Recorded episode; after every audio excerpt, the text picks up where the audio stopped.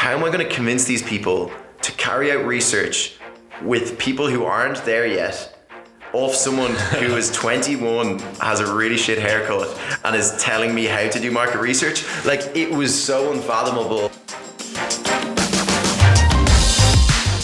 This is the Commute to Me podcast. My name is Guy Boggin. Amongst many things, I am a photographer and filmmaker. I started a podcast to chat to friends and fascinating people, not necessarily about them, instead about their experience in an industry or business, their topic of expertise, even a skill or talent they may have. These impressive individuals are not claiming to be experts in their fields or the very best at what they do. I just want to offer you an insight into what they've learned so far. Just a little something interesting. This is the Commute to Me podcast. Enjoy.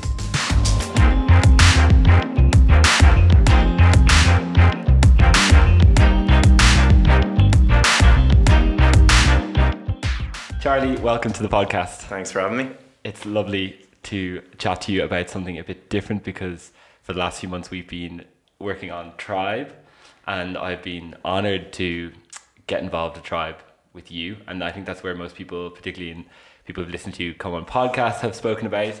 But I want to completely shift that and focus on all all the rest of what you're doing. So Charlie, tell everyone a little bit who you a little bit about who you are, what you're studying and what you're doing at the moment. So, my name is Charlie Butler. I am a final year business student in Trinity. Um, and what I spend most of my time doing is on two separate projects. So, the first one is what you're a part of now, which is called Tribe.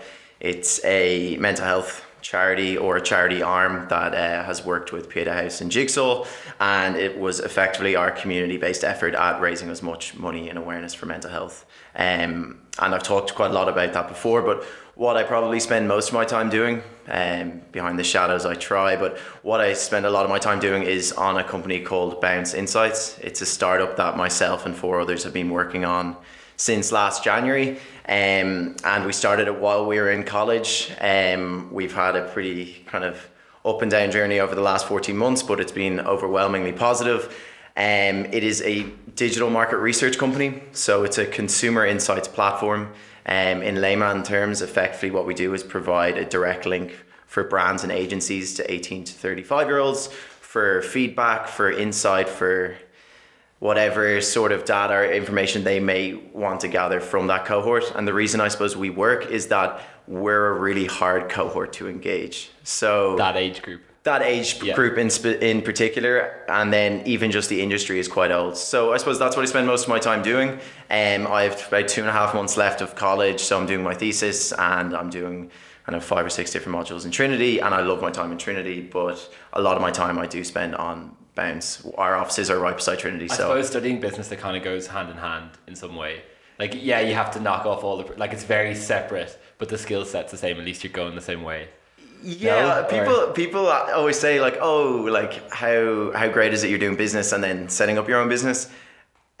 It's quite interesting. It's very different yeah. in terms of, and again, I I'm very careful not to say any bad things about my degree because I loved my degree. I learned so much, but it's kind of a different style of learning. I think the best thing you get out of a college degree is like a way of thinking, a way of analyzing, and a, definitely a way of I don't know looking at certain business situations. So that way was great. But like I've done loads of finance and tax modules, but yet when we had to send our first invoice to a client, I had no idea how to do it.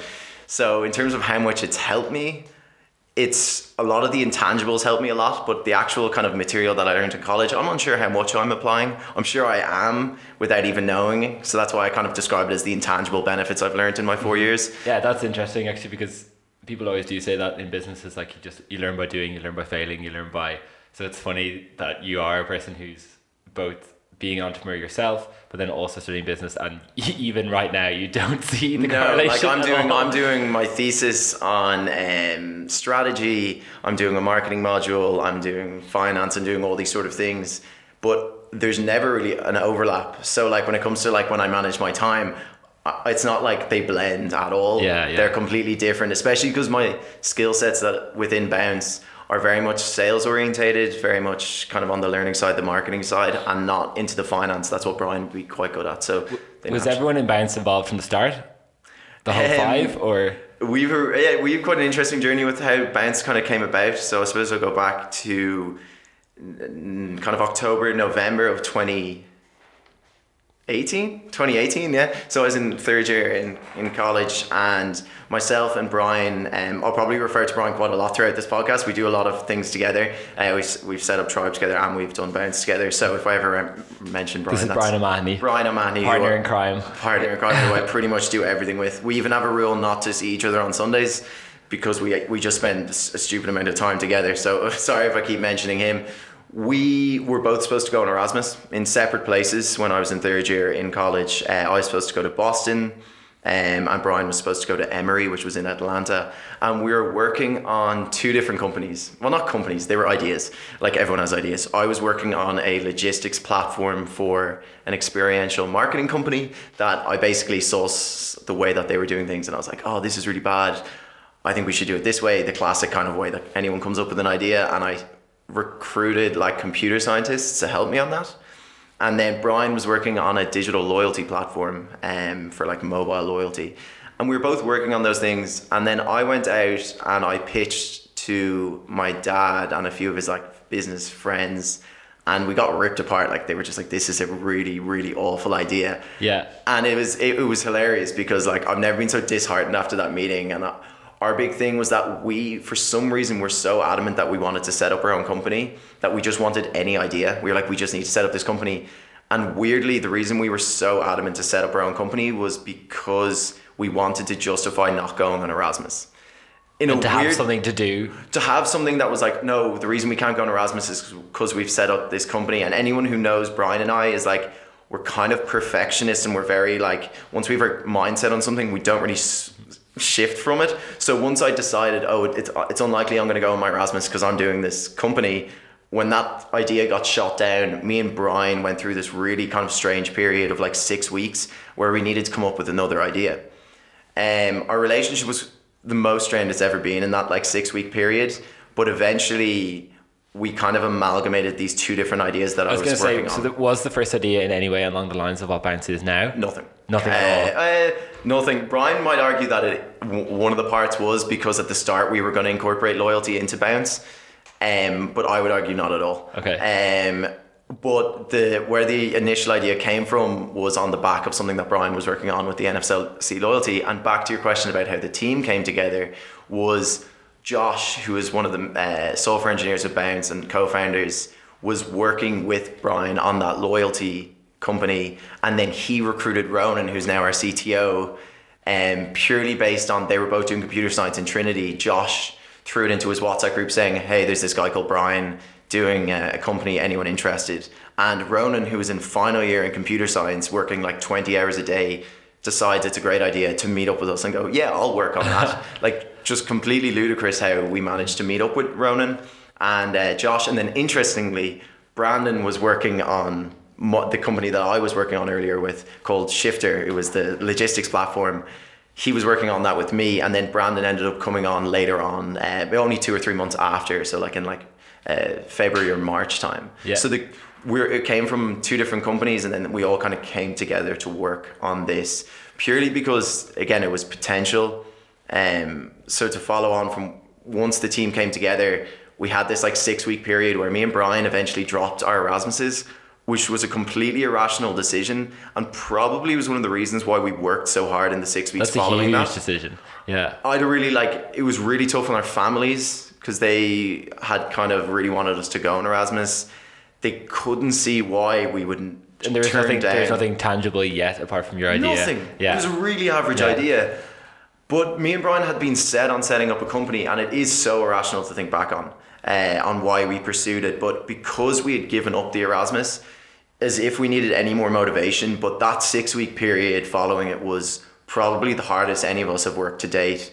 Be- and uh, the reason I described it as a six week period is we knew there was this Dragon's Den competition. In, Yeah. I think it was February 6th or 7th. And we knew that there was this Launchbox program, which was an accelerator to accelerate your company.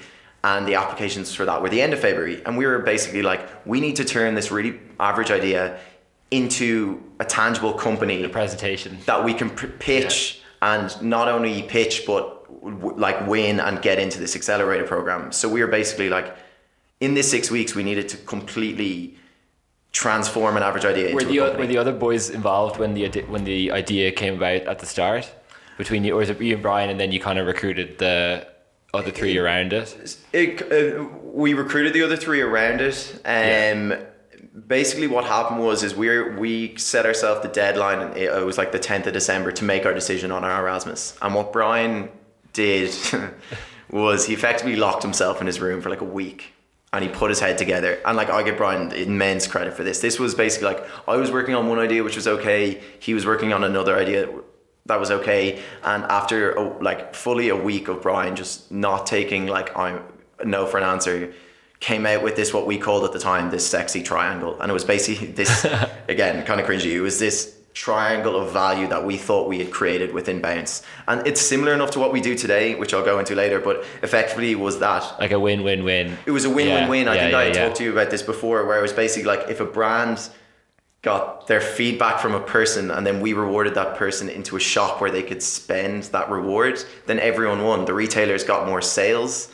The person got money which they could buy something with and then the brand got their feedback, feedback yeah. in a very it was again it was this triangle of value that we thought was amazing. And you knew that would that would see it through that was what was going to work? That was yeah. that was brian's eureka moment.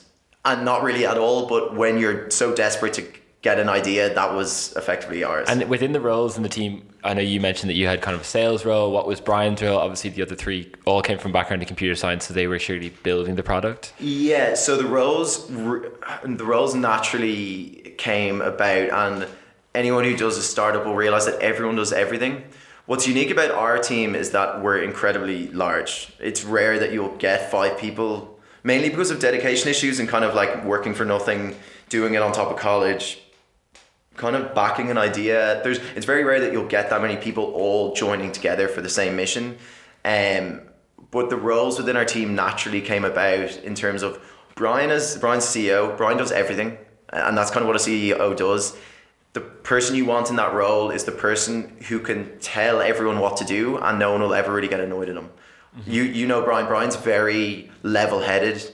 He's very objective in his thinking, um, incredibly rational and like almost like science backed. I'm not, and that kind of works. yeah. Even the stuff with Tribe, any anything we do, I'm very kind of like wild ideas. I'll you know like back something. I'll go for it. I'll very much personal relationship based. So sales, marketing, that sort of stuff. Like I very much kind of go on my hunch, whereas Brian's very kind of like to the point, calculated, calculated. Everything's done like that, and you need someone like that. It works out as so, a really good balance between. Yeah, yeah. So in terms of the positions, they naturally fell out like that, and like Brian does the stuff that no one will do. Like it's incredible. Like stuff like financials, he just like taught himself accounting off the back. Mm-hmm. Those sort of things. He just teaches himself all these things, and it, it, he's the gel that keeps the, the team together, um, which is so important. And then on the tech side of things, the three guys are just animals like I've, ne- I've never met anyone like them.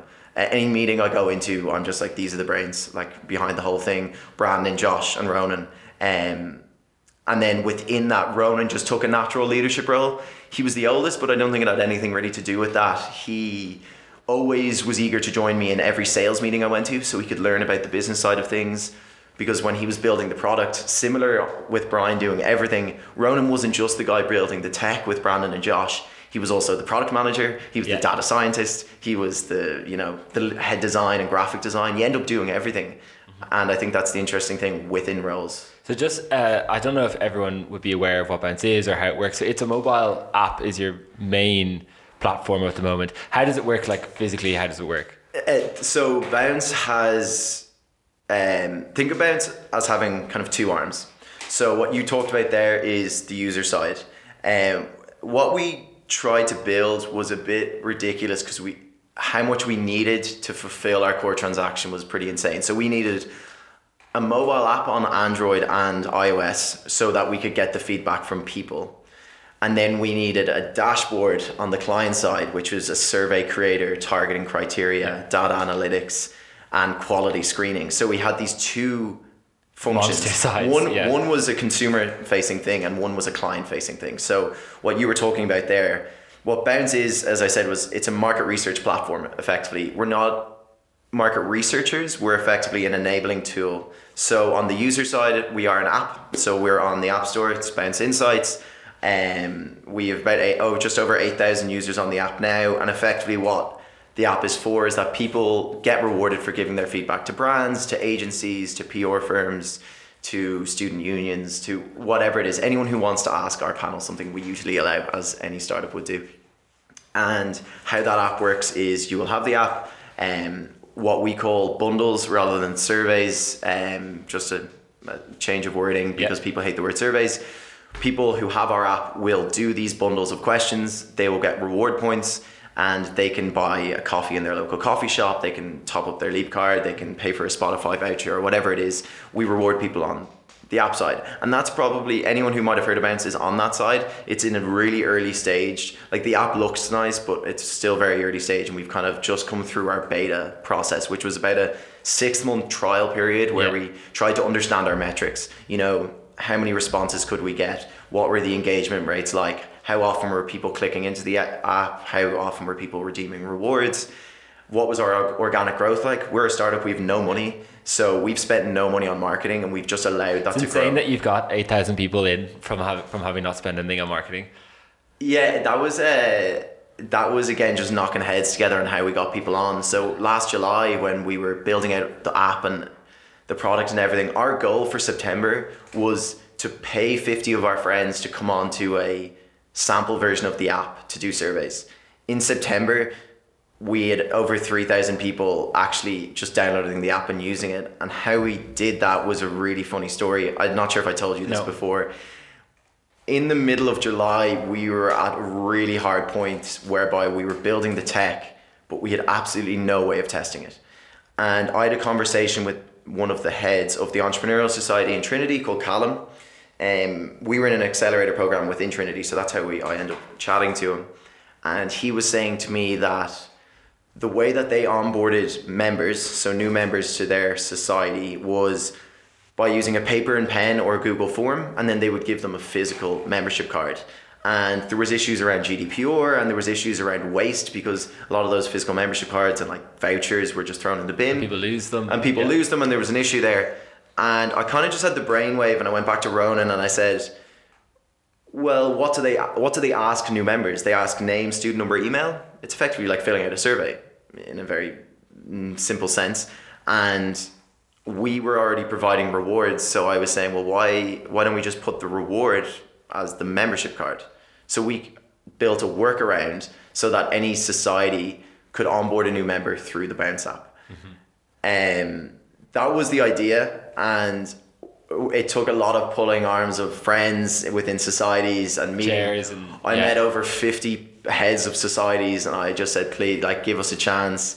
It will work." How many came through? Was it just a handful? we ended up partnering with fifty-eight societies. societies Wow. and sports clubs. Um, Was this just in within Trinity, With- Just Trinity or and DCU DCU as well? as well. okay. DCU came later, uh, and that luckily was two weeks after Trinity, so we could kind of learn. But what I realized from that was is that would give us our first like five hundred people And that's what you needed to start pushing surveys. That was just all we needed. We could have started with fifty people. Yeah. But we kind of pounced on an amazing opportunity with Freshers Week. Anyone who knows what Freshers Week is like in any college, it's crazy. Um, and the best thing about us is we weren't selling our app. People were getting people to download our app for us because the societies had effectively partnered with us. There was a win-win there, whereby And the people who got the app won by getting rewarded. yeah, so they got there. Everything was done through the app. The best thing about freshers is that they don't know any different. So the the mem- the societies told them this is the way you do it. So they just said, okay, I need to download this app. Yeah. And the societies were amazing. They got us our first like thousand people onto the app.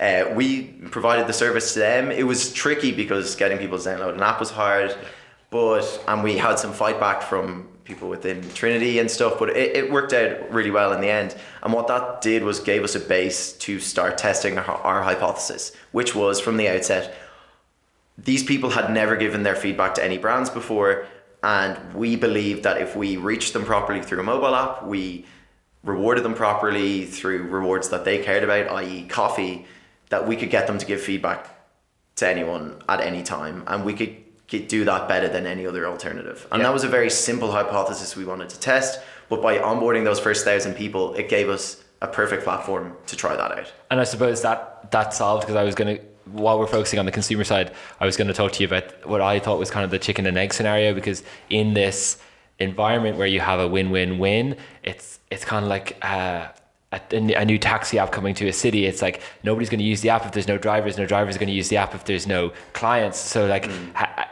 what what was it first like when it, obviously the you've now explained that you got people on through college societies, but Yeah. was there ever like how are we going to get people to join and brands to pay at the exact same time? Like how is there going to be rewards when they come and vice versa? Guy, I think you've just explained what keeps all five of us up at night. It's it's the like it's like the economics of any platform. Yeah. It's supply and demand. Yeah. Um, and it's something that we It's particularly hard though in a win-win. It's because- particularly yeah. hard genuinely in any platform. The difference between our platform and a lot of these other platforms is we had fuck all money. Yeah. Zero. But see, that's euro. the thing. I think so in, like in other businesses where it's a business selling a product, the problem is like holding stock and money and starting the manufacturing process through Hmm. Kickstarter. But the end, at the end of the day, it's like you and you've got one other side to fulfill, which is the customer. But in this, it's like you're more of a link between two already established things, the consumer and the brand. Exactly. We're a link. So you can imagine what Yeah. my sales pitch was like when I met brands and I said, Would you like to run a survey? And they said, Brilliant. What, how many users do you have? And I said, I have zero. But in three weeks, I'm going to have a thousand. Yeah. I had to future sell with all these brands. So basically, what I thought was okay, I had to, one, make the assumption that, okay, we're going to onboard a few thousand people in a space of a few weeks, which for anyone who has an app or has built an app is in like so hard. So then I was like, okay, I had to go on that assumption, and then I had to not only that, but go to all the brands that might have an interest in those co- that cohort of people, and then decide, okay, how am I going to convince these people to carry out research with people who aren't there yet, of someone who is 21, has a really shit haircut, and is telling me how to do market research? Like it was so unfathomable that it, it almost was it was like funny like i was going into meetings and i was like oh how am i going to pull But this off obviously, like you're you're a good talker, you're presented well, and you did have something going for you. But like, how, were you laughed out of rooms? Like, how many? How, were you surprised at the take up? How did it go over those few weeks? Oh, did you get as, many as you can imagine with anything it's like Yeah. the 10000 hour rule of talking shite and I, I don't like say talking shite i was really well versed on this I, I was i knew everything about the industry that entire nine months while the guys were building the tech, I learned every single thing about the industry. About the market I became a complete expert in it. And again, I'm sorry, I in my own right in terms of from what I could possibly know. I'm not an expert in the industry. I try and learn as much as I can. But one of the best pieces of advice I got was from Devin Hughes. He's a founder of Buymie, a grocery delivery platform, um, and a really good advisor for us. But people always ask about age. Like, is age a restrictor? Uh, as you said, is or was I laughed out of rooms? If you carry yourself well, if you're really well rehearsed on the industry and you know your stuff, no one's going to laugh you out of a room. So when I was going into these rooms, I had understood how they carried out research almost better than they knew they had carried Mm-hmm. out research. A lot of brands don't carry out the research themselves, and our initial sales strategy was to go direct to the brand, which we've now altered a bit. But in the outset, I was going to brands and saying, "You currently pay ten grand for this. I can do it for a grand, five times faster." Yeah. And I was I understood the metrics behind it. So even though I didn't have the panel, I had all the other tools I needed for them to take me You knew what they were already paying. You knew how their their 100%. systems already were in place. So you came with them with an exact solution to what they had, rather exactly. than pushing I came dark. in, I empathized with their problem. If you mm-hmm. just look at like Sales 101, and this wasn't any book, like I, I've read a lot of books on it, but it's not any book I read. It's basically just how, if I was sitting in their seat, how would I want someone to come in? And it's like, okay, you empathize with your problem. You let them tell you what the problem is. So I would go into them and say, like, how do you currently carry it out? They told me the speed. They told me how much they pay. They told me I'd really hard ac- trying to get access of university students. So I, I, they were telling me the problem. So every meeting I had, I learned more for the next meeting because they all have the same problem. Mm-hmm. Yeah, you yeah, know, yeah. you know exactly. sort of. So from the the consumer side as well, still the rewards are kind of another thing. Like some of the rewards might be with the brands you're working with, but probably for the most part they won't be. They're like another company you have to talk to, or another institution or college group. So obviously, okay, you don't have to comment on this, but obviously, like the rewards aren't cash based for a reason because, uh, like you can get bulk discounts on a product, and you know if they're not cash based, not every single one will be taken up on, and that just like allows you to keep your margins tight and whatever. But from a technical perspective, when it's like you give people rewards in an app, how do they uh, claim that in like a shop, in a coffee shop? Do you have to build another system for all of these places that you want to reward your Yeah. So if we thought a two-sided platform was hard enough, we decided to throw in a third stakeholder to make it just even more interesting for us. Uh, that third stakeholder, as you said, is the reward partner. Yeah. Um, the sale to them is really easy because effectively what we say is, look, we have a thousand people on our platform. We just want to drive people to your store or your coffee shop or whether it's online or offline. And all we say to them is, we don't charge them anything to be on the platform. All we want to do is sell things. And as you said, products you can get a better price Yeah. to bulk buy. Uh, and I can talk about the psychology of redemption of rewards after in terms of why we chose certain things and at what price points.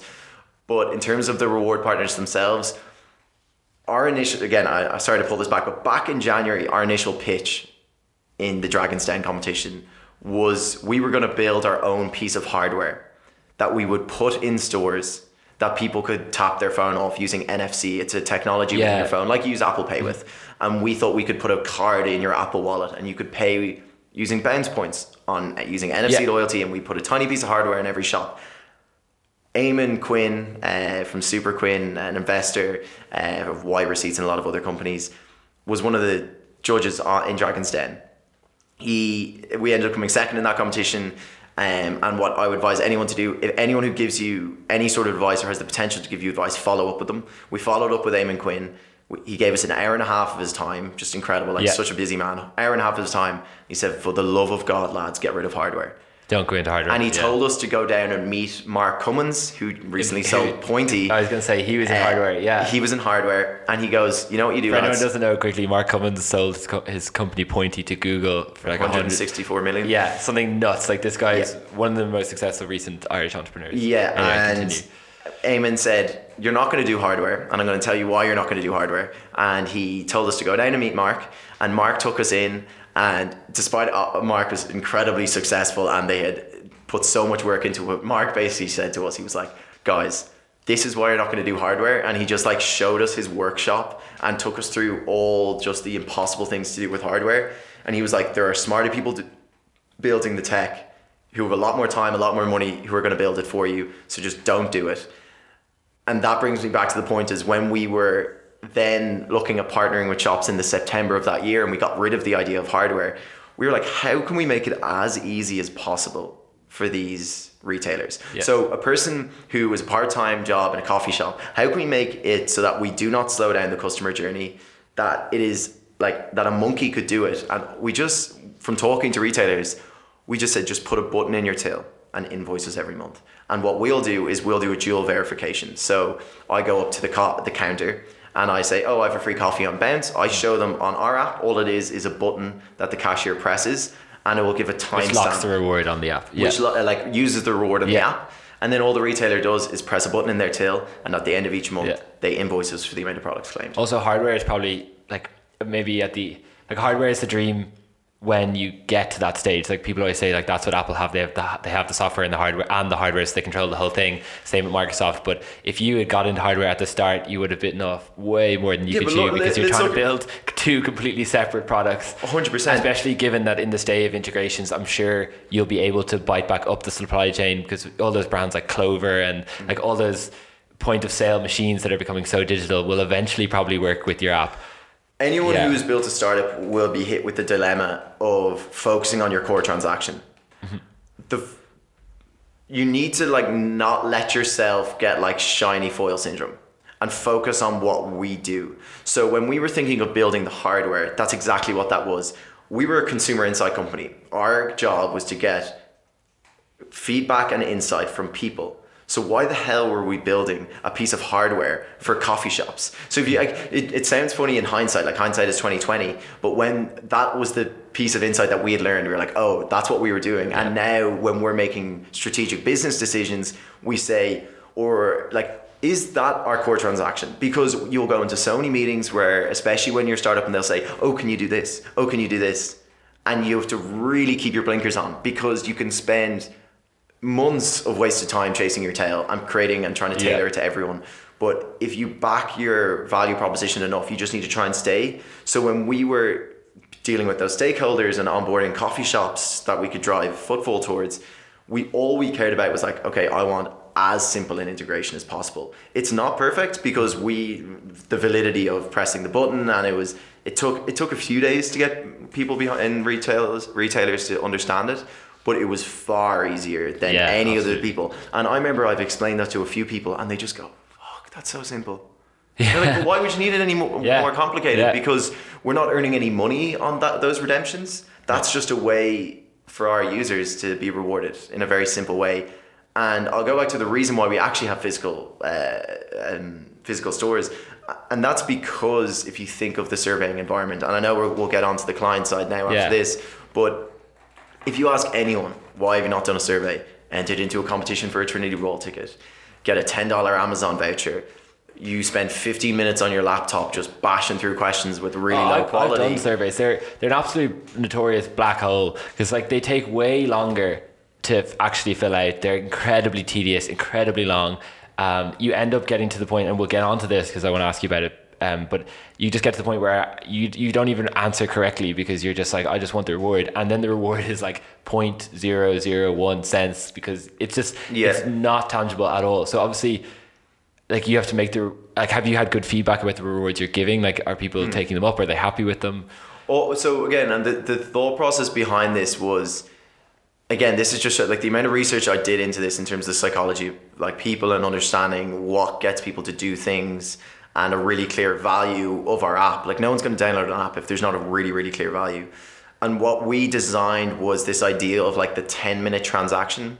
So from the minute a survey is pushed to the time that hits the person's phone to then to do the survey to get the reward and to claim the reward we try to keep under 10 minutes Okay. the whole process and that's like from walking through trinity getting the notification to doing the survey to having the coffee in your hand to having the Yeah. coffee and drinking that coffee. And the motivation behind that was based on a few things, but one of the easiest kind of examples to use is Starbucks, and this is the idea of like listen to people who are smarter than you. Starbucks had put millions into revamping their loyalty program, and they un- realized that people preferred psychologically preferred smaller rewards more frequently. So we know that the attention span of our panel is an average about four minutes and 20 seconds. So if we want to get the maximum amount of return on the value, we need to know that after four minutes and 20 seconds, that person needs a reward which they can claim in a very near vicinity. Now, some people will save up and like buy the delivery vouchers on our app, or you know, if it doesn't suit them to get a coffee, or maybe they've already had a coffee in their day. But we need the option to be there for someone to claim it now To cash it out right now because Yeah. that's all about engagement and then they come back for more and effectively our whole core transaction's been completed in a matter of 10 minutes and they know what the app's about Insane. You know it's not like I, i'm going to download it i don't know uh, even like with like uber until you get that i just can't believe i just compared it I use I I- like my brother's gonna laugh at me so much because whenever someone will slag me and we talk about oh Yeah. Doing tribe and Bounce, we always have this joke that like oh it's like the Uber for mental health and like describing your app as describing your our company as like the Uber of something or the something of something.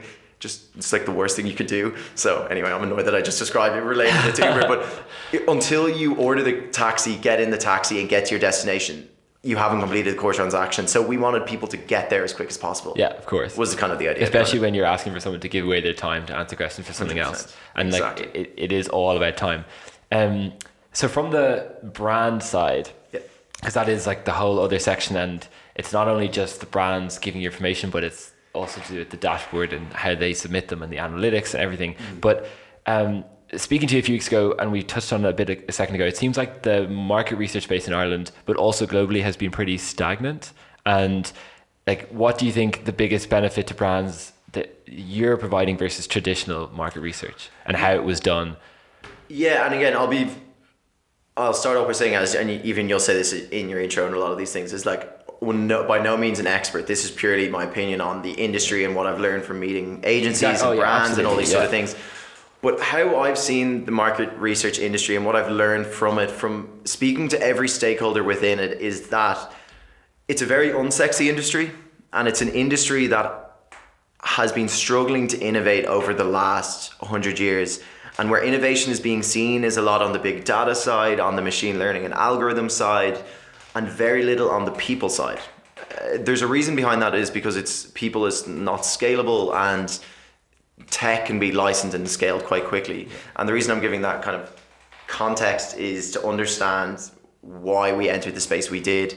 Um, in market research, if I was to take you through the whole journey of a brand, and I Yeah. like to do this because it, it explains in really simple terms where the problem is and how this is something that I realized after meeting with a lot of people. But there's two problems, and I'll describe it. So the, for the small brands, they just don't carry out market research. It's incredibly expensive. It's inaccessible.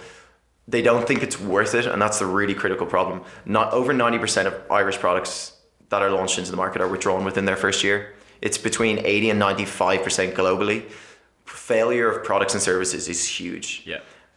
startup failure is like 95%, if not more. And people create solutions, they don't solve problems. And one of the key things that we thought that was is because it was really hard to talk to customers. If you've ever ha- had a question in an accelerator program, or I wonder what people think of this, it's really hard to get people to do it without just asking your friend. And that was the kind of the context. So when I was like, oh, I wonder how the big brands who do this, like how do they carry it out? Yeah. You know, if the small brands aren't doing it, how are the Coca-Colas of this world doing it? Yeah. And when I delved into that, what I realized was that the journey that it, they went on was so time consuming and incredibly expensive, but it was so necessary because they needed it for any brand they were, a product they were going to launch or any campaign they were carrying out. But how it would work would the, the brand will outsource this if they don't have their own insight team, and even if they do, they will outsource this to a insight company. That insight company will often then go to a research agency. That research agency will then contact someone who owns a panel, and then that panel owner will license access to the minions that will give the data. The panel owner being kind of like Uh, someone, it could be. it- It's not even they. They could be a research agency themselves. It could be someone with access to an email list. It could be Yeah, you. yeah, yeah, You know, it could An be someone. is someone who- audiences, yeah. someone who owns the audience. Yeah. So if you look at that, and the thing about agencies is they're really strict on their margins. You know, if it's a ten percent, fifteen percent, they don't budge.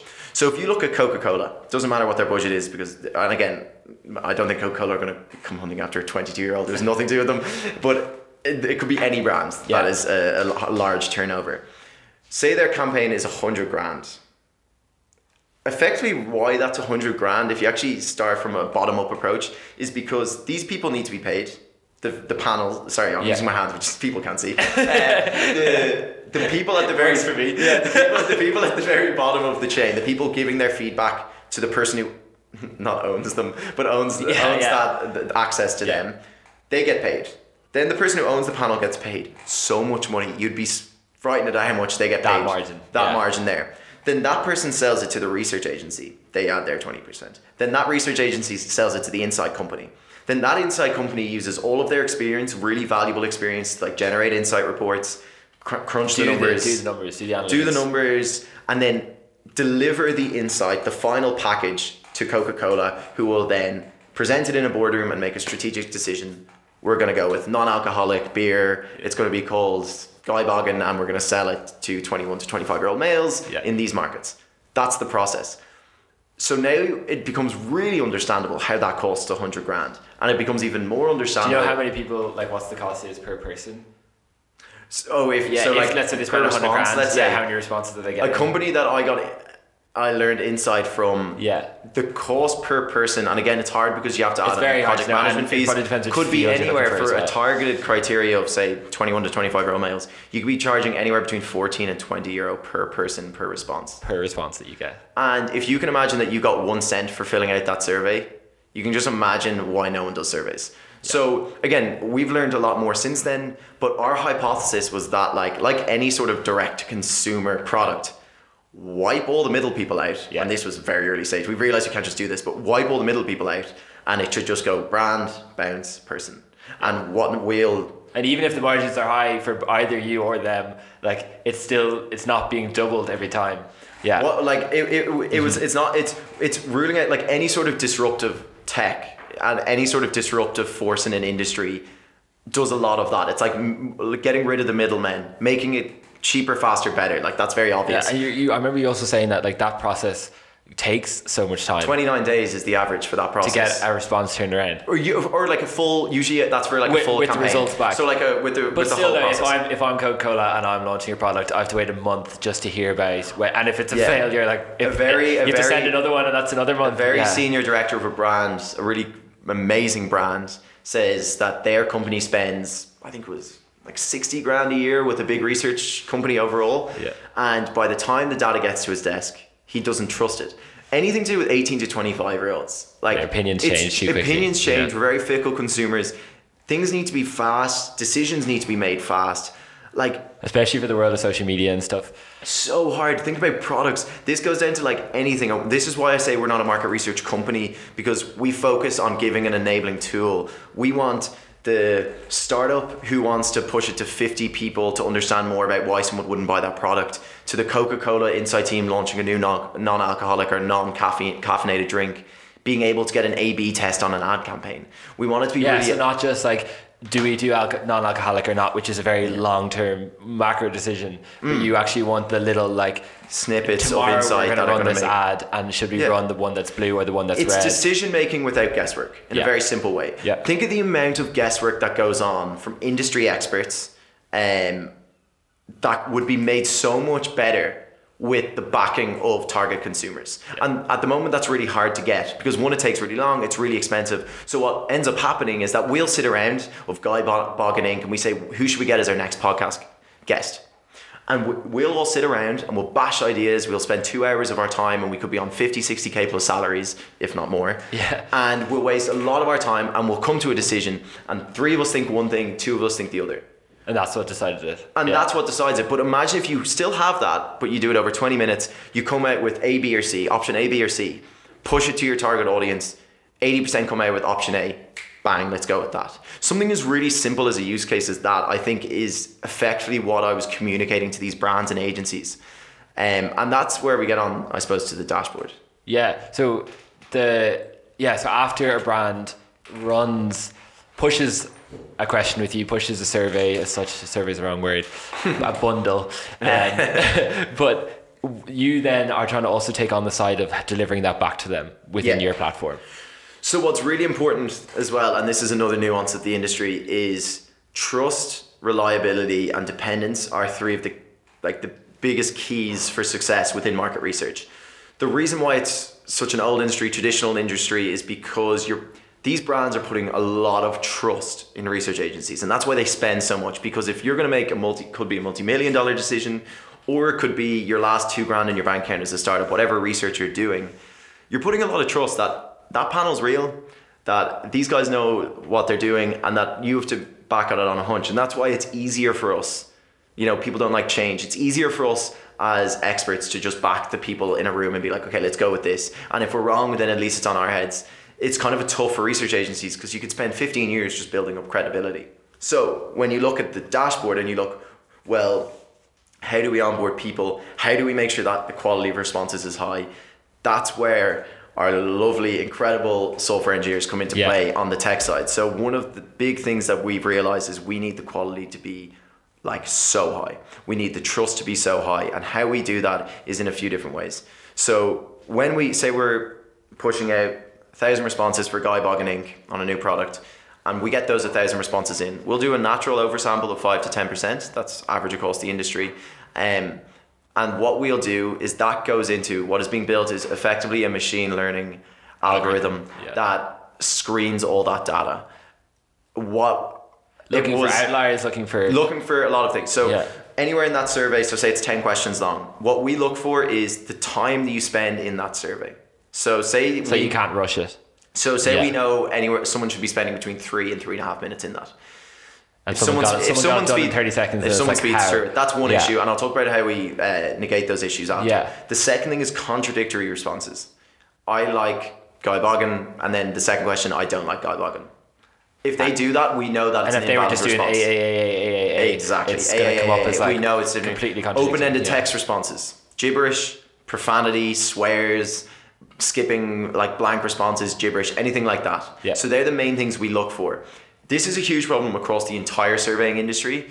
And what we've effectively done is plucked the best practices across the world and, and, and figured out how can we build that into our product. So what happens is we get those 1,000 responses for Guy Boggin Inc.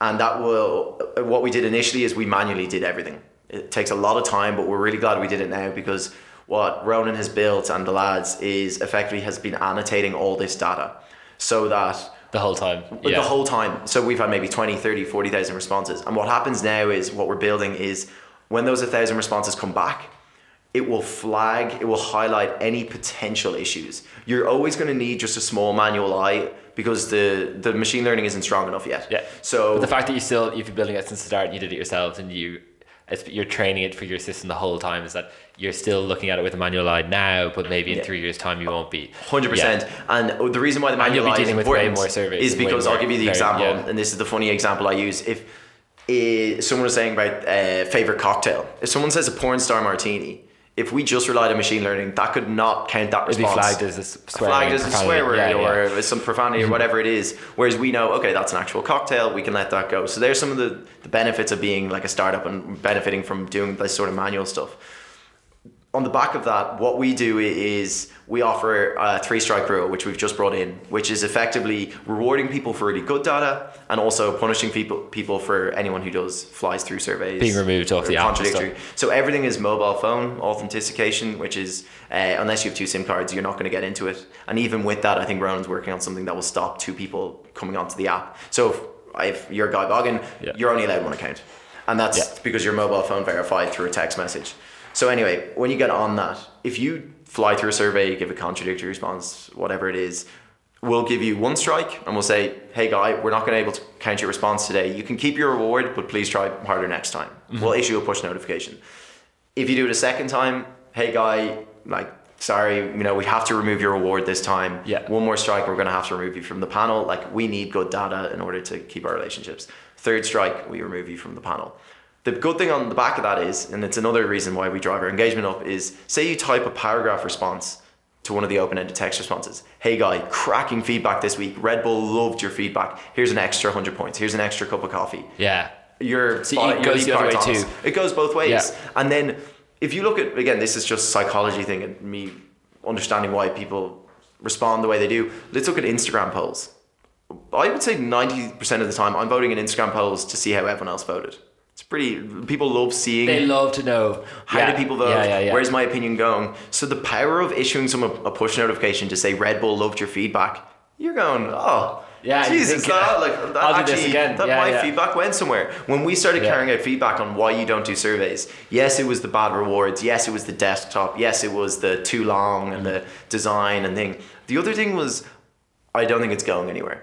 The same reason why we could carry out a thousand response feedback bundle, give it to a brand, and they go, "Geez, that's good response, but I'm not going to do anything with it." That almost that like that really annoys not only us but like the user as well because you're like, "I thought I gave some really good ideas there, and they're not acting And it would be this." cool to, to give your opinion on something and then actually see that ad online and be, like, oh, I actually helped pick that. Or Hundred percent. Imagine so A/B testing. Like this Yeah. is really good in the creative spaces. Should I go green or blue? You know, or whatever it is. If it's a influencer campaign, Yeah. you know, and it's like, oh, should I go for this photo or this photo? It can be stuff as simple as that, and it's like, oh, class. I actually I made an, a difference on that. So that's how we would do that sort of quality screening, and then what we're doing is we're automating a lot of that, and then also on the insight reports. So effectively, all the responses come back in real time. So on the dashboard, say you're again Red Bull, you push out a campaign on a new product, you'll see all the results come back, and it will be just like instant graphs, designs, um, notable responses, that Yeah. sort of thing. And it's a really like quick, easy way to get And you, are you, insight. you're building a dashboard where they log in and they can push ads themselves whenever they want, or is it kind of they send an ad off and you have to approve it and you publish it when it's ready? It's going to be a mix, and it's going to be a slow, pro- a slow enough process in terms of we'll start with. We're always going to have a consultancy piece to it because Yeah. brands will want us to do that, like from the survey design to the length to what questions we're going to ask to what cohort we should be pushing it to for us doing the insight reports like we've got a lot of like expertise on it now whereas an insight company or an agency will just want to use us to capture the insight and they'll look after the like reports and that sort of thing so if someone comes on, it is effectively we want it to be a democratized self-service platform. But when you're creating the survey, what the guys are building is suggested edits. We'll do a review and we'll suggest how to phrase questions, how, how to phrase yeah. questions. We'll offer design help. We'll, you know, once they submit it, we'll do a review of it. We might suggest changes or we'll give it the all And how how uh, do you have the ability? Yes, I know you, you're planning on, but to target certain groups within your audience and like I know you have a group of 8,000 people but what if the brand is like we don't actually want to pay for 8,000 we want to pay for 1,000 how do you pick what That- a thousand that that's you the want beauty of it. That is Yeah. 100% where we that's want to their take biggest this. thing. It's like that's why people are advertising on Facebook now is because you can that you can be so niche as to where you advertise. It's The not Facebook just like targeting put, is throwing like, mud on a wall and see where it sticks. Yeah, The Facebook targeting is like best practices for how a client wants it.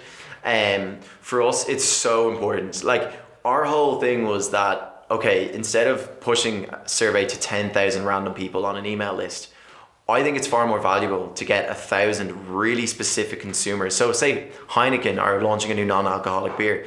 They're probably say it's a lager. So they're probably going to want to push it to, and I hope I'm being presumptuous here, to you know 25 to 35 year old males who are in a certain income bracket who live in a certain area, um, are a certain uh, social class, and you know have certain you know hobbies and interests the exact target the market. exact person. So they're not spending per. They're not getting ten thousand completes, and only five hundred of them are actually relevant. And then they get lost in this stream of data that's completely irrelevant. And you know what ends up happening is same thing that I was discussing earlier. It gets thrown in a bin. It doesn't get used. Yeah. So what we really want it to be is high quality, highly targeted, really contextual data that is so relevant to your brand.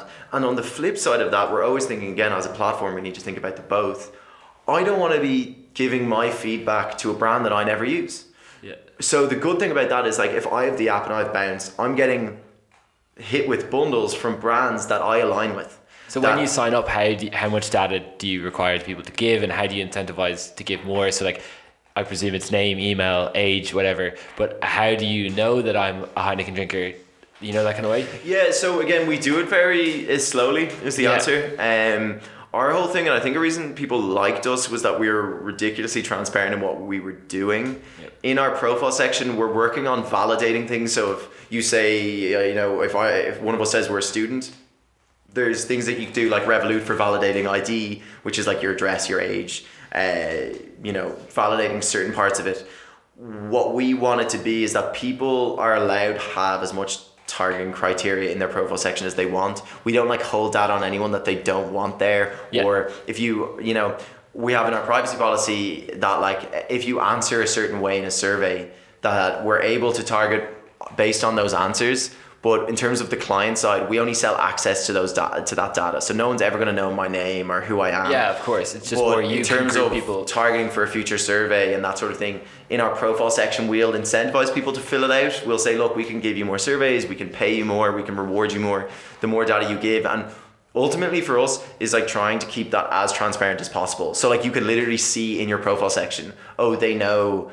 I love rugby and Heineken or whatever it is. Yeah. God, what a fucking stereotype. It's like my posh South Dublin accent. I love rugby and Heineken. oh, fuck's sake. Um, but like that sort of thing Yeah. is that like they, it's really transparent and that people can remove that whenever they want. They can. There's. It's really easy to It's up contact us Take it away. and we're going to try and keep that as strong as we can as, as long as we can um, on the user side. We get pressure to like oh we want to like learn more we want to scrape more data and that sort of thing and we we've had to say no to companies that we don't want to work with on that um, because we think it's really important in the age where like even advertising is becoming less powerful on social media because there's just so much of it and everything seems so targeted and weirded out. What we want it to be is really like authentic brand And like we're consumer targeting you, relationships but you know we're targeting you because you Yeah, told it- us. it And like in a, in a really nice way, it's like we'll give you a bigger reward because this is the exact Yeah. area that you know a bit about, or that Yeah, because Heineken want your feedback because they actually care about your opinion. Yeah. and it's not like Heineken are just like they're just like buying our data off us. It's very like direct brand to consumer is what we want it to be. Yeah. it's kind of ideological, and we're doing our best to kind of preserve it. But I think it's important. Mhm, absolutely. And just lastly, I suppose, as a topic, uh, two things. It's just really quickly, like the company and the bounce journey. What has been the biggest highs and lows of that so far? One of the it's a good question. Um, it's constant. Like, and I, again, I hate say sound vague. It's constant high and lows. At the moment, I'm in a really tough period. Um, being fully honest, and then back in December when mine, uh, Brian and I's relationship was quite strained because it became it started affecting me and Brian's personal relationship, which was really hard. And that was because it was doubt. Like doubt is always going to be one of the biggest things in anything. Like what you're doing with anything, I'm sure you'll feel this as well. It's like the idea of doubt. Like why am I doing this? Yeah. Um, I'm not good enough. Imposter syndrome. Everyone Yeah. talks about this quite a lot. At the moment, it's really tough because people always ask me like, do, would you encourage someone to set up a company in university? And I'll always say yes, one hundred percent. It's such a good thing to do. And now I'm kind of at a really interesting point where okay, I I missed one of my college summers to work on this, which was incredible. and I don't regret it at all. It was amazing. And now we're going to finish college, and everyone's going to be going off doing their grad visas. Everyone's going to be going into jobs, paying yourself. I've been working on this for 14 months. I've never paid myself. Mm-hmm. Obviously, it's a startup that I'm working on. But you kind of have a free swing when you're in college when you're in university, it's like, oh, he's doing college and he's doing a startup. Oh, that's that's class. When I finish college, I'm just going to be doing a startup. And there's more pressure. It's a lot of pressure. Yeah. Like we're currently raising our, our, our funding round. We're taking money off investors. There's external expectations. There's I'm quite a perfectionist. I place place a lot of pressure on myself. I'm incredibly lucky with the team I have around me a lot of the things with being an entrepreneur or whatever it is. Oh God, I hate calling myself an entrepreneur. I'm not. You are. I, I, I, I, but the, know, the things around that is team. It can a lot of the time be quite a lonely journey. Yeah. And the importance of partnering up with people, having Brian, having Ronan, having Josh, having Brandon, having a team around you. That if I'm having a bad day, it's very rare that the four others are going to be having a bad day, and they constantly There's building up. someone to keep everyone's spirits up. The toughest thing is the variability of moods. I could come out of one meeting and I think I'm gonna be like Mark Cummins in the next two years. Yeah. And you come out of the next meeting and you're feeling like shit. You're like, yeah. this is a crap idea. You get laughed out of the room by an investor, or you know, one of the lads says, "Jesus, you're doing that bounce thing, are you? You're doing that app thing. Like, when are you gonna get like the idea of getting a real job?" Or the funniest question this year that me and Brian get is, "What are you doing after college?" And I'm like, and I'm like, you know that thing I've been doing for the last like 14 I'm months? gonna keep doing that. I'm gonna keep doing that. Like, but do you, do you think are you like when you're doing it for 14 months and you're in college and it's like there's a lot less pressure and like the, probably most of you are still living at home and that kind of thing. So yeah. you aren't under as much pressure as other no, startups have been in a great way because it allows. So when you're now looking as it's growing and you're looking for investment, are you more lean towards like debt capital because you don't want to give away the equity yet, or are you like we know we need people no, on board? Equity capital. Yeah. Um, when we're raising money, two things that I've learned, uh, sorry, two things, or a few things that I've learned. One is never be afraid to talk about your idea. Your idea is never going to be that good that someone's going to steal it. Like, yeah. Or and like you're already on the way as well. hundred percent. But like it's like if idea like if idea was so good that someone decided they were going to do it and then executed like so much faster and just did it so much better, I'd be like, geez, fair play. And I'd kind of be like, whoa, that was actually a good idea. Yeah. I'm going to have another crack. So always talk about your idea, always try and learn about your idea in that sense.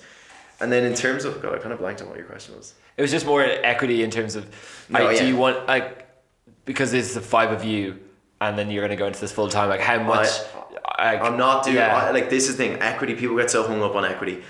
We've like a fairly even split across the company yeah. on ownership. Uh, that's for a few reasons. And then, like, people get hung up on equity. If it's good, I would much prefer to own 1% of a billion dollar company yeah, than 100% of nothing. And that's one of the things that Sega says to everyone. And I'm never, not saying that this is ever going to be a $1 billion company. And you have to embrace that this could fail tomorrow. Like I'm very aware that like and you have to have that attitude. Of, I suppose you, you own 100% of nothing. You can kind of wait. Until exactly, I do like, anything, like, yeah. It's like you own 100% of not nothing. yet, and giving away that percentage to make it bigger doesn't yeah. actually like you don't actually lose, you just keep gaining. Yeah, and by taking on equity investors, they get they get skin in the game. They're probably a hell of a lot more experienced than you, especially when contacts. you're young. We're yeah. so young; it's our first time raising. We're taking on financial advisors, tech advisors, and you're constantly leveraging that. The mm-hmm. only the best thing that we have as a team of five is just like oh yeah, work ethic and passion.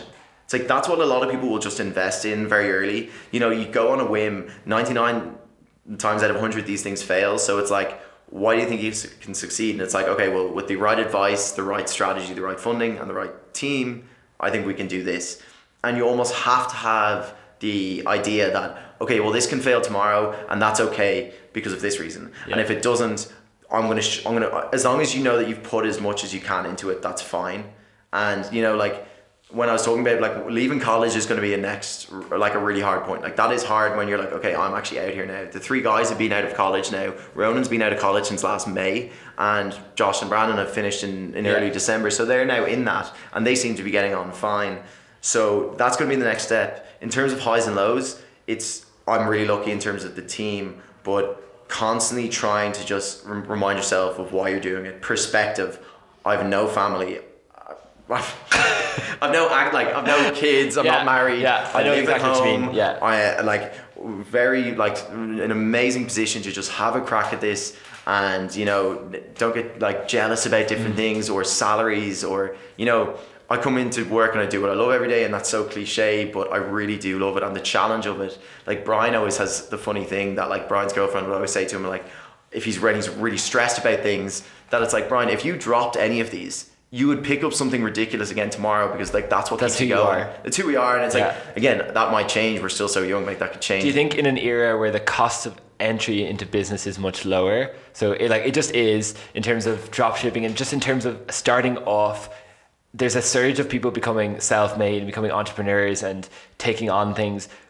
What does it actually take? What kind of qualities must must someone have in the early days of business in this? Because I'm not going to say like the later days because you're still in the early days. but like, Yeah, what have you noticed already that you're like, wow? Um, wild ambition. Yeah. And I say the reason wild because myself and Brian kind of balance it off in terms of rational versus wild in both the tribe and bound stuff. Um, a kind of like silly backing of the team.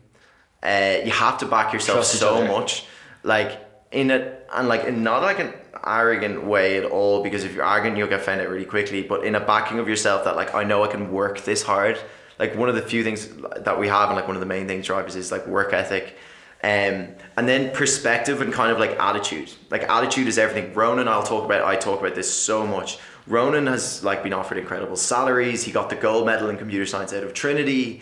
He talks about how he wants to teach, and like he's like, oh, I can't wait to do this. And if this sells off, it means I can like just like do charity work and do teaching and stuff. His attitude is amazing. He's doing it for the right reasons. He's doing it because he loves building tech and he wants to build something that his is his own. He's he wants to learn about yeah. entrepreneurship. He's proud of it. He's coming into the office to do it for those reasons. So like attitude, ambition, and work ethic, like they're three things that you just ha- like are just complete like core competencies of if you're going to do anything. Um, but you learn a lot along the way. Like any sort of the actual like peripheral skills will come just Yeah. from like as I said, like do you think I started 14 months ago knowing a lot about market research? I could could have been doing chairs. Yeah. And you just have to become obsessed with that or videography or whatever it is. Yeah. You just become so those peripheral skills come in. I think it's more the intrinsic stuff. You know, like what keeps you going when you get not like knocked down in a meeting or someone tells you you're shite or your idea is crap or your best friend gets an 80k salary and they're traveling and doing a J1 what is going to keep you going and like and I would always say that's like ambition work ethic Yeah. and attitude like they're three things Was it weird, like setting up a company and the actual process of it, and how many other skills did you find yourself having to learn? I know you said of Brian basically told himself accountancy, and probably different people have taken on different ones, but just in, in the process of registration, having employees, contracts, shareholders, certain tax and legal obligations, like you're only there's five of you and you're 22, and like Yeah. where It's annoying. How does that just become a thing? it's really annoying. Like they're they're hamstrings Yeah. on, on any and they're hamstrings on creativity, but the stuff you have to get done in terms of learning it. You just get done. Like you talk about anyone who sets up a company, saying the first two things you need to get is an accountant and a lawyer. Definitely Outsource it. Yeah, just like Yeah. get it. Like, like the stuff you don't want to deal with, and similar as we were talking about before, with like when you have your own company, you can spend a lot of your time entering competitions, going to fairs, going to events, going to accelerators, and we did a lot of that. Uh, similarly, you can spend a lot of your time doing forms, doing accountancy documentation, doing legal documentation. Or I would always swear to do minimize that as much as you Focus on can because you can so easily get distracted. Focus on your product. Bring it back to your core transaction. We've outsourced, you know, our accountancy. Uh, they've been great. Any legal we help. Like, there's usually a lot of people who will meet you and give legal advice. For our GDPR, we met the da- data protection officer in Trinity.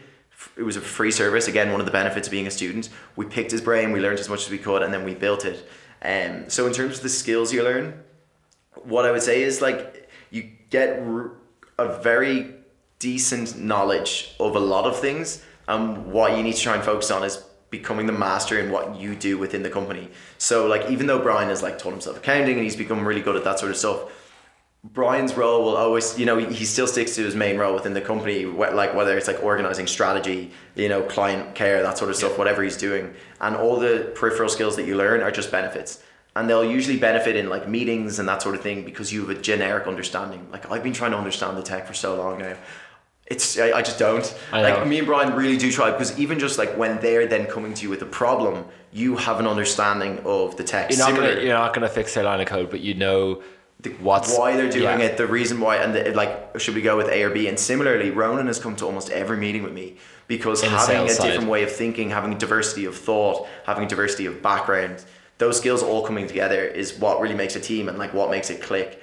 And I'll always say one of the luckiest things, like I don't know how we found the five of us and how we've all come together. It's completely ridiculous, so lucky, um, and it's the funnest thing doing it with other people Yeah. and like going through highs and lows, that sort of thing. It's just amazing. Do you think there is because I know you've you, you so you started as a student you started within Trinity and I know you were involved at Tangent and the Launchbox uh, Yeah. process in Trinity which is for anyone who doesn't know there's like funding and Yeah, it's a 12 week Yeah. accelerator where you get 10 grand in funding and office space in town and they do like mentorship and they do like workshops in legal and finances and they give you get talks. And do, do you think my question is do you think there is a lot of support for students with business initiative or is that just there needs to be more or was that like did that really help or did that kind of just put you in a place where we're like okay we like we can start a company but it didn't actually have much relevance now or what do you think? Are you talking about did the sports help? Yeah. Oh yeah. Oh Yeah. god, yeah. The sports are incredible. Like God, Trinity were amazing. Mm-hmm. Uh, Alison Tracy, Killian, Ken Finnegan, all these people in Trinity were absolutely incredible for us. Um, just the support, and again, they had so much passion to help out. In terms of, is there a lot available to students? It depends. Students in third level, it's becoming better. Trinity's definitely amazing for entrepreneurship uh, and encouraging it. I know UCD has gotten really good with Nova. DCU is an amazing startup society, and the guy who's running it this year has been great. It's getting there, but like I always talk about when I was in transition year in school, and we had a talk from someone every week. There was not a single person who came in and go set up your own company or like have a go at yourself. I think that's something that needs to change. Get to people it to be like a potential route like the idea that you would like drop like because we consider dropping out of college the, the idea that you would drop out of college and pursue a com- company like like that's just like that's taboo it's like oh like I know you dropped out as well but like to pursue that It- is never it's still an issue because it's not encouraged It's I'm not not saying anyone should drop out of college Yeah. but in general rewarding kind of creativity, entrepreneurship, that sort of thing, still has a long way to go. And then even on an investment side, I know a lot of I would obviously be in this space, and I've met a lot of the people who run the Angel Network and the Enterprise Ireland and a lot of Dublin BIC here, which is the innovation centre. There's still a long way to go in terms of funding, and then in terms of supports. People don't know about a lot of the sports supports, but it's growing. Like Tangent has been great. They're in the business school in Trinity now. Like you Yeah. can't miss them. They're on the first floor. The events are there. Joe is running like weekly newsletters and getting more and more people involved. The only way you're going to get more people setting up their companies is when you, you show it as an avenue. And you talked about the low barriers to entry. One of the best things is like people like Gary Fox, yourself doing podcasts, um, James McCormick doing the modern day entrepreneur, Like doing creating awareness it. creating awareness, and the more people that become accustomed to it, they'll realize, oh, maybe I'll give that a go. Yeah. If I lose my job and I hate my job, Dead maybe right. I'll try that. Or maybe I'm a student and I, I'm kind of losing the will to do anything because college is only eight hours a week, and I'm, I'm not really. I've done enough drinking, and I need to try something else. Is there one thing that you wish you had a few years ago in the support system? Started it earlier. Yeah. All it was started earlier. Is Uh, that just like I- someone to kick you in the back and be like, yeah, go for even it? actually. I don't even know what it was because like kicking me back. Like I had all my fun in college. Like people might think that oh like Jesus, you and Brian must have no life. We did. Like I did my summer in Vancouver. I went out all the time. I had such amazing college friends. I did every Trinity Ball, all this sort of Yeah. stuff. The, the memory that I always have, and I I said it um, in in about myself and Brian are up for the student of the year in Trinity this year, and I remember chatting to Brian about this. Um, it's so funny. I was slagging Brian because me and Brian almost deferred, and then the two of us are going student the. But again, we got nominated, and we're um, Congratulations. yeah, no, it, it's it, I can't believe it. Like, my parents are chuffed. uh, but I remember in the application I was asking Brian about it, and he was like, "Where do you think this started?" And I remember going to a Michael O'Leary talk from run by the Entrepreneurial Society in second year of college in December, freezing morning, seven in the morning. And I just went in and listened to him. And one of the most amazing things was obviously Michael Leary, incredible entrepreneur. Think of him what you want or whatever it is, but he was really good at his job. And I was listening to him. And one of the things he said was like, for the love of God, do not waste your time in college. Yeah. Do not waste your time in college. It is four years where you're surrounded with some of the smartest people that you will ever be surrounded with, with eight hours a week, which you go to probably three of. Um, and you're going to have this colossal amount of time with your own thoughts and you're maturing a lot and you're surrounded by people. He was just basically saying pounce on it. So when I sit here now, two months left, do I wish I had anything? Yeah, I pro- I wish I could have done a lot of things differently. I, I presume, but like at the end of the day, looking back and I look at like the friends I've made and the with stuff with Tribe and Yeah. how far we come with Bounce. I don't think I would change anything because I feel like a lot of those experiences shaped what has happened. Like even like I tried to set up a startup society when I got rejected from the entrepreneurial society. Uh, I tried to apply as an ambassador and then I went to bomb and I said, "Fuck this! I'm setting up a startup society." That failed after a few weeks. Uh, I've tried to do loads of things. But that's cool because like I think people assume that like ah like we got to thirty we just started a company but like Bounce wasn't your first venture. No, like, there's Brian- like Brian had a company called a Peachy. you've been trying to do.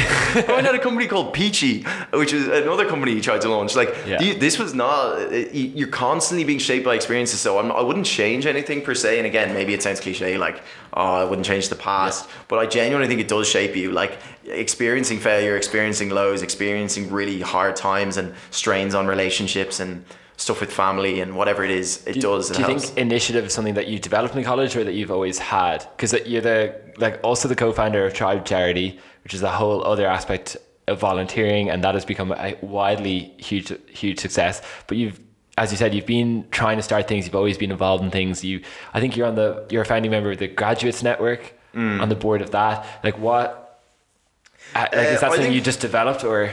My family would say it's a personality type thing, and my sister's quite similar. Um, I again, anyone who would have heard any po- podcast with Tribe, I had my own mental health difficulties in the past. So Yeah. was Brian.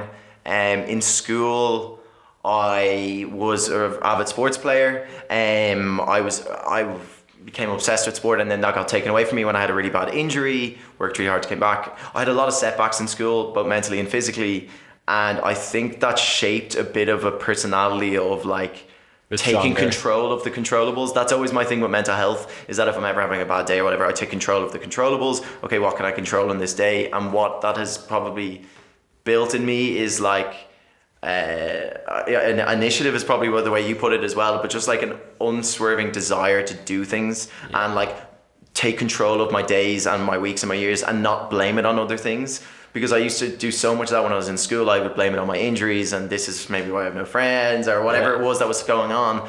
And now I take a lot of the onus on myself and I'm saying like, okay, well, you know, if I'm gonna raise money for charity, I'm gonna do this and I'm gonna put it on myself so that if I do fail, I know, okay, well, I gave it my best shot. So in terms of initiative, I would say, yeah, I've always had aspirations, like academically, Yeah. sporting. I suppose I, I always did, but that get again. This is I'm sorry for going on like this, but the people you surround yourself with, oh my god, the difference that makes. Yeah. People like Brian, people like Josh, people like Ronan, people like Danny outside of my, people like yourself and Deirdre now with Tribe.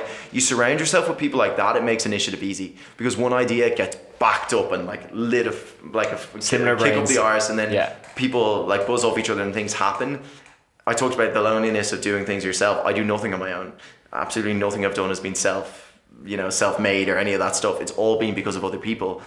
So that's where initiative comes with it. it. It's made a hell of a lot easier if you. I go to you and I have an idea for Tribe, and you go bang, let's do it, and then the next day you come to me with another idea, and you're like, oh, th- these are the people I want to be with, you know. Yeah. Have you like? Do you ever struggle to balance the whole work college life? Just because I know that like you've had your own struggles, eh, like everyone has, but you've been very good at talking about them. But you're still in full time education. You've you're running a very big startup that's taking a lot of your time. You are also you have obligations with business and final year. You tribe charities becoming bigger and bigger. It's like is there always just like ah crazy crazy crazy or have you got a system to balance Uh, everything? Yes, to both of them. It's Yeah. always crazy. It's it's a it's a incredibly overwhelming. Um, I've gotten really used to it. I again, as I said, it's probably been like fourteen months of me doing this now. Um, I'm anyone. I'm really good at organizing my time. It's one of my like things I'm good at. Is if I have a thousand things to do, I break them down. I compartmentalize them, and I break them into hours of my day. I'm very good at kind of switching gears, whether it's college into tribe into bounce or whatever it is. Um, mentally, as I said, I've been on a huge journey with how I've improved my mental health. I look after my mental health quite a lot. Um, knowing what works for you. In terms of managing everything, time management and planning. I cannot stress enough how like again people again this is not for everyone. Every minute of my day is planned.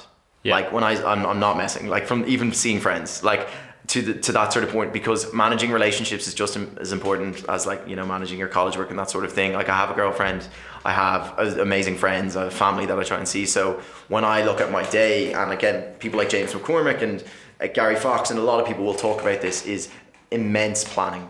So you only will get things done if you set goals and then break them down into much more achievable goals. So if you said to you know, if I mapped out my week and I just gave you like all the things I needed to get done that week, I would be freaking out. Like I'd be no way I can do that. But if you break it down into the half hour time slot starting at half seven on Monday morning and finishing at you know 4 p.m. on Saturday, you're like, okay, that's actually that's not that bad. Like it, Yeah. work smart, not hard. Uh, in, a lot of ways, like college, I've gotten really good at. You know, I have amazing groups. A lot of the stuff is group projects. Bounce, there's five of us in it. Tribe, there's now four of us in it. Um, being really good at like delegating tasks, knowing when you can't do enough, and like saying, "Here, look, Brian, I can't do this," or "Guy, I actually I'm just too busy this week," um, and just being really good with time management. It's overwhelming, yeah, but I have kind of have blinkers on now. Uh, with I have two and a half months left of college, and once I finish college, I am I'm thinking like I'm gonna have all the time in the world. Like, what am I gonna do? Almost like you're like, and that's going to be a really liberating experience. When I said, you know what, I was going to defer uh, college, I've stuck it out now. Yeah. I've like tribe events hasn't taken that much of a hit. Um, and now I can plow on. I can be proud of myself that I like put myself in the trenches for that like short amount of time.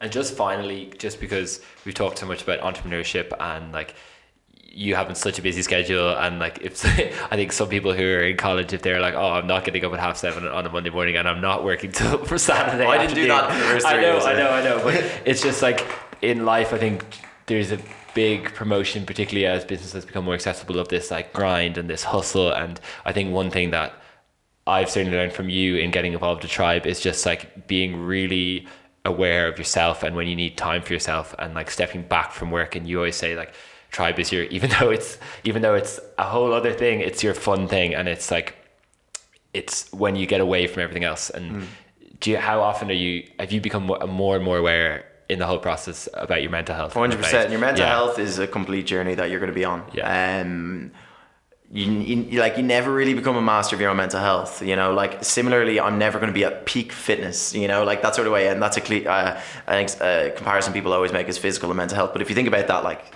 you know, it makes so much sense. And in terms of you know me managing it, um, I think I have gotten really good at it.